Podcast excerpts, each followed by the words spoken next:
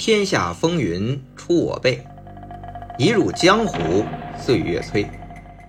大家好，我是魏君子，一个被香港电影改变命运的七零后。欢迎大家来喜马拉雅收听我的《香港电影风云》。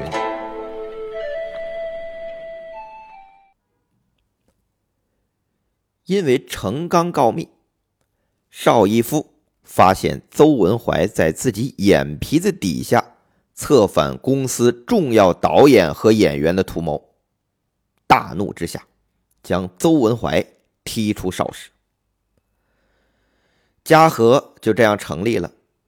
那在初期，旗下没有能够独当一面的导演，没办法，邹文怀只得继续从邵氏入手。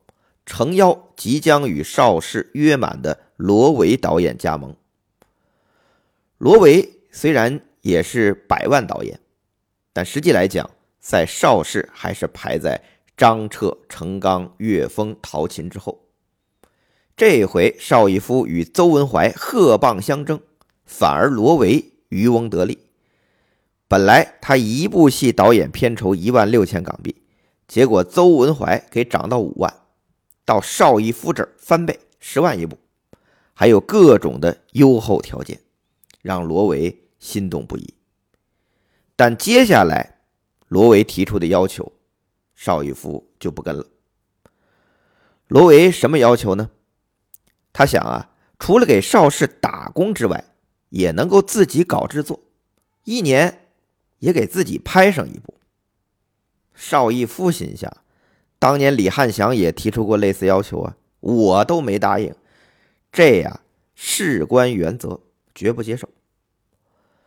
那罗维也把同样的条件提给了邹文怀，邹文怀很爽快，反正嘉禾刚成立，也拍不了那么多。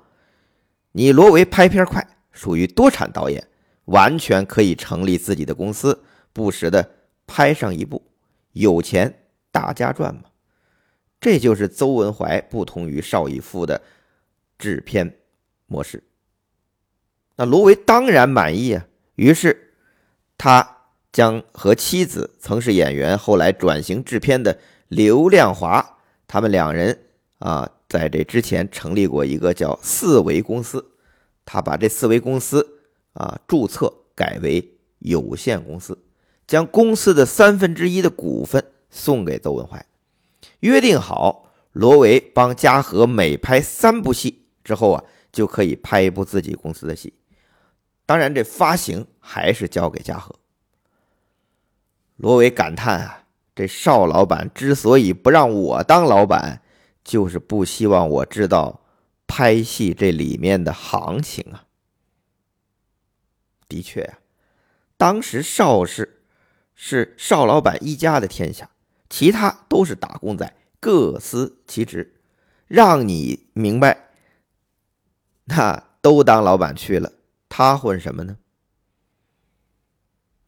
说回邹文怀，一九七零年成立嘉禾，开了记者招待会，就开始马不停蹄的筹划，将罗维招至了旗下，谈好香港的戏院发行网，计划一九七一年农历春节档推出。公司创业作，这拍创业作的重任就落在了罗维身上。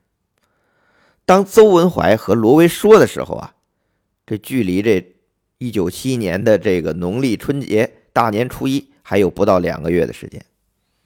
罗维不愧是快手导演，二话不说，马上准备拍什么呢？还是邵氏的老套路武侠片。这罗维拍武侠片啊，最擅长拍女侠。当年成名作就是改编自提丰的武侠小说《元女梦丽丝》，林黛主演。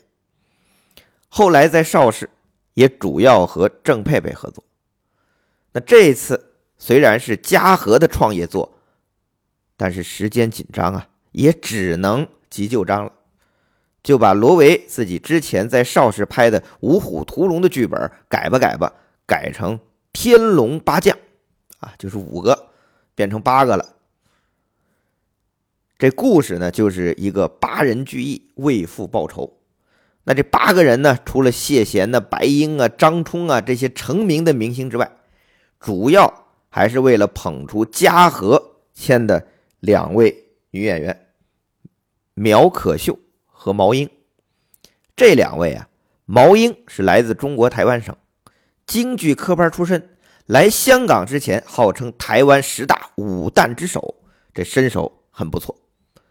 苗可秀是嘉禾一成立就招考新人选出来的，和他一起选中的还是后来号称皇帝小生的刘勇。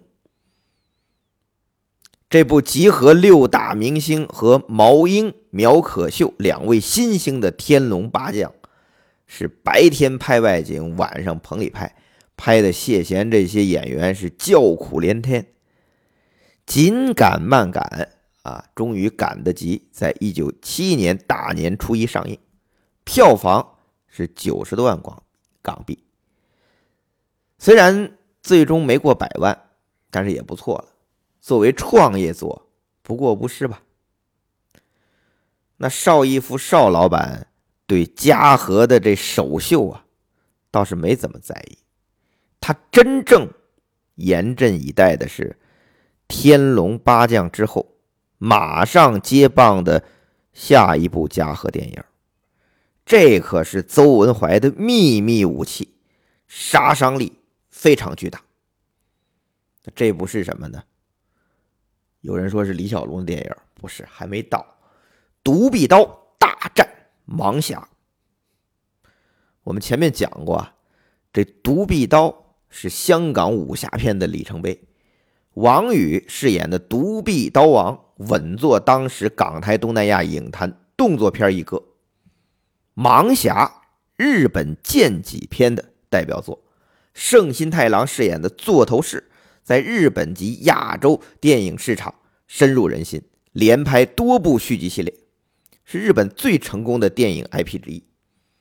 这独臂刀大战盲侠，你听听这名这是跨国。大乱斗啊，这产生的商业价值相当于现在的金刚大战哥斯拉呀，那是噱头十足，通吃港台影坛和日本市场。这一步才是邹文怀的杀招，所以他从邵氏一出来，就把徐增宏派去台湾和王宇会合，和台湾片商黄明联手，邀请日本圣心太郎的公司联合制作这部。独臂刀大战盲侠，由于是汇聚日本剑戟片和香港武侠片两大经典形象，所以这独臂刀大战盲侠是中日联合导演。日本是盲侠系列的原版导演安田公义，香港呢就是从邵氏出来的徐增宏。那据王宇说呀。这部戏主要还是安田公益拍的，徐增宏啊说不上话，这就跟军队一样，现场不能有两个将军，只能一个人话事，所以这徐增宏啊不是很开心。王宇还安慰他：“咱们拍完再说，要帮邹老板、帮嘉禾渡过难关呐。”当然啊，拍这种经典英雄大乱斗啊，通常影迷非常感兴趣一个问题就是。比如说啊，这金刚大战哥斯拉究竟谁赢了呢？同理啊，这独臂刀和盲侠打，最后谁输啊？那王宇说啊，本来就拍了一个版本，就是日本版，两个人打到最后，盲侠倒下了，王宇的独臂刀就走了。但是走了几步之后，盲侠站起来了，这个时候观众就会发现独臂刀身上开始流血，一直在流。然后盲侠就说了一句话：“很多事啊是误会造成的，意思是他俩没有对错，只是误会。虽然这里没有明说独臂刀到底死没死，但人家盲侠站起来了，那独臂刀却负伤了，在那儿走远。那么日本观众就会以为盲侠不会输，那肯定就是独臂刀死了。那这个版本啊是日本版，肯定满足的是日本观众。”那在港台放映的版本里，王宇就自己补了两个镜头，找了一个演员，身形和圣心太郎比较像，让他也剪个平头。那这补的两个镜头就是王宇挥刀，这个盲侠替身就倒下去了。反正给港台观众的特供版就是独臂刀赢了。你看，五十年前啊，这是五十年前的戏，人家就有照顾不同市场的双版本了。那这商业头脑啊，顶呱呱。嘉禾和日本合拍《独臂刀大战盲侠》，虽然中方的主角就是独臂刀的正主王宇，但这里面他有个问题啊，这独臂刀是邵氏投资拍摄的，当时的编剧倪匡、导演张彻、主演王宇都是受雇于邵氏嘛。这版权啊，理应属于邵氏啊，可这嘉禾居然不和邵氏打招呼，自己偷偷摸摸拍了一部《独臂刀大战盲侠》，这可把邵逸夫给气坏了，必须得向法院提出诉讼，告嘉禾，告邹文怀，告王宇。因为这部戏啊，有一部分是在日本拍的，当时邵氏本来就在和王宇打这合约官司。邵氏在日本也申请了禁制令，如果王宇在日本拍戏也算违法。那王宇确实是去日本拍这《独臂刀大战盲侠》去了，所以啊就被叫到日本的民事法庭。那律师还问王宇：“你来日本干什么呀？你不是电影明星吗？你是不是来拍戏的？”王宇当然不会傻到说是来拍《独臂刀大战盲侠》的，就说是来玩的，来富士山看雪。就给搪塞过去了。那这邵逸夫啊，虽然提起了法律诉讼，但当时法律还不健全，阻止不了《独臂刀大战盲侠》在港台上映。以邵逸夫的脾气，不可能善罢甘休啊！哼哼，既然你邹文怀不仁，休怪我六老板不义。于是邵逸夫故技重施，再闹个双胞胎案，让张彻尽快赶出一部新独臂刀来对战嘉禾的独臂刀大战盲侠。张彻是临危受命啊，继续启用力捧的姜大卫和狄龙当红双生领衔，但新任独臂刀的重担还是落在了姜大卫身上。这姜大卫一开始是拒绝演的。他不想做王宇的影子呀，人家这独臂刀已经是深入人心了，是经典了。不过最后啊，张彻和邵逸夫还是成功的激起了姜大卫的少年傲气。正所谓傲气比天高嘛。我演了，我们大家不都是习惯用右手吗？但你王宇是断右臂练左手刀。那我姜大卫一样可以，而且在这么短的时间内，我比你玩的花样还多。最后我是单手耍三刀，这设计啊，确实相当精彩。那在一九七一年的二月，邵氏的新独臂刀和嘉禾的独臂刀大战盲侠是狭路相逢，最终打了个差不多平手，都达到了。一百五十多万港币，邵氏的版本啊，堪堪的多了几万。这两部这个成绩啊，在当时是非常高的票房了。按说这是皆大欢喜吧，但邵逸夫怎么可能高兴得起来呢？必须接着告你嘉禾侵权呢？凭什么你拍独臂刀啊？这件诉讼啊，在香港开庭的时候啊，这邵逸夫和邹文怀亲自。对簿公堂，还有啊，代表邵氏的证人啊，张彻和邹文怀那边的王宇啊，都来了，都到现场了，非常热闹。这场官司是打了几轮，互有胜负，当然啊，最后也是不了了之。不过呢，几年之后啊，姜大卫也能从邵氏出来拍戏的时候，他和王宇啊。居然联手拍了一部《独臂双雄》，两代独臂刀巨手。按王宇的说法，怎么可能不卖钱呢？所以俩人啊，自己做老板，成立了一家一片公司。这公司的片名，你猜叫什么？啊，王江，王宇、江大卫、王江，还请了古龙做编剧。当时啊，是一九七六年。按说这牌面啊，怎么看都应该赚钱，结果，嘿，扑街了。那什么原因呢？王宇啊，这回说的倒在理。他说啊，我老独臂刀，江大卫新独臂刀，俩人打，谁也不能输。那打到最后怎么办呢？两个人一起跳起来，空中定格结束，成《雪山飞狐》那小说最后的那个结局画面了。您说观众看什么呀？这两个人都不能输，那最后能输的就只有票房了。你看这事儿闹的，扯远了啊！回到邵氏和嘉禾的大战，这第一回合，这嘉禾表现还不错，天龙八将是不过不失，独臂刀大战盲侠表现亮眼，为邹文怀后续谈合作开了个好头。首先呢，这邹文怀就得到了国泰的支持。国泰经历陆运涛空难去世后，已经无心恋战，但制作和发行一直在运转中，养着大批的员工，确实啊，也有点尾大不掉了。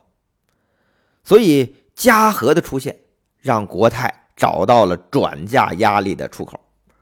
所以啊，国泰宣布不仅代理嘉禾电影在新加坡、马来西亚，也就是南洋地区的发行，还将国泰的片场，就是以前那永华片场，交给嘉禾经营。这就意味着国泰基本上不搞制作了。这下可好，国泰的许多资深的编剧、导演、制片经理，像什么董千里啊、袁秋风啊、易文呐、陈通民呐，都纷纷跳槽到邵氏去了。值得一提的是，当时国泰的两位名导演，就刚刚 来到国泰的楚原，就一转身去了邵氏；一直为国泰打工的王天林，则为嘉禾拍戏。国泰自此正式退出了和邵氏的竞争，而嘉禾接棒国泰，继续展开影坛争霸战。那我们现在来看看啊，这一九七一年，老牌公司邵氏和新崛起的嘉禾，在恶斗完独臂刀之后，各自是什么状况？咱们先说邵氏这边，自邹文怀带着何冠昌、梁峰、罗永昌走了之后，这邵逸夫也不能让自己这空着呀，也开始招兵买马，填补他们的空缺。正好前面不说了吗？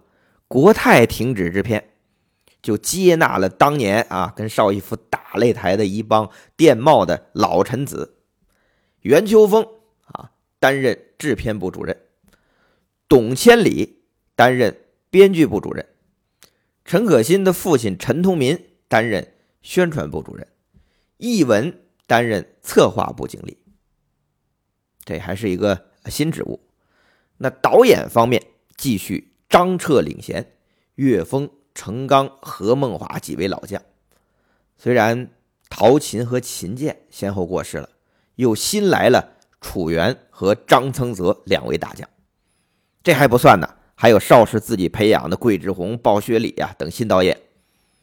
演员方面虽然走了王宇、郑佩佩、张译，但。江大卫、狄龙、岳华、罗烈、何丽丽、李菁这些明星璀璨，称得上是兵强马壮。邵氏的清水湾片场十二个影棚，在那个时候一年产量可以高达四十八部，也就是说每周啊，邵氏都可以在自己的院线推出新片，影坛霸主，名不虚传。再看嘉禾这个时候，就是他的创业期。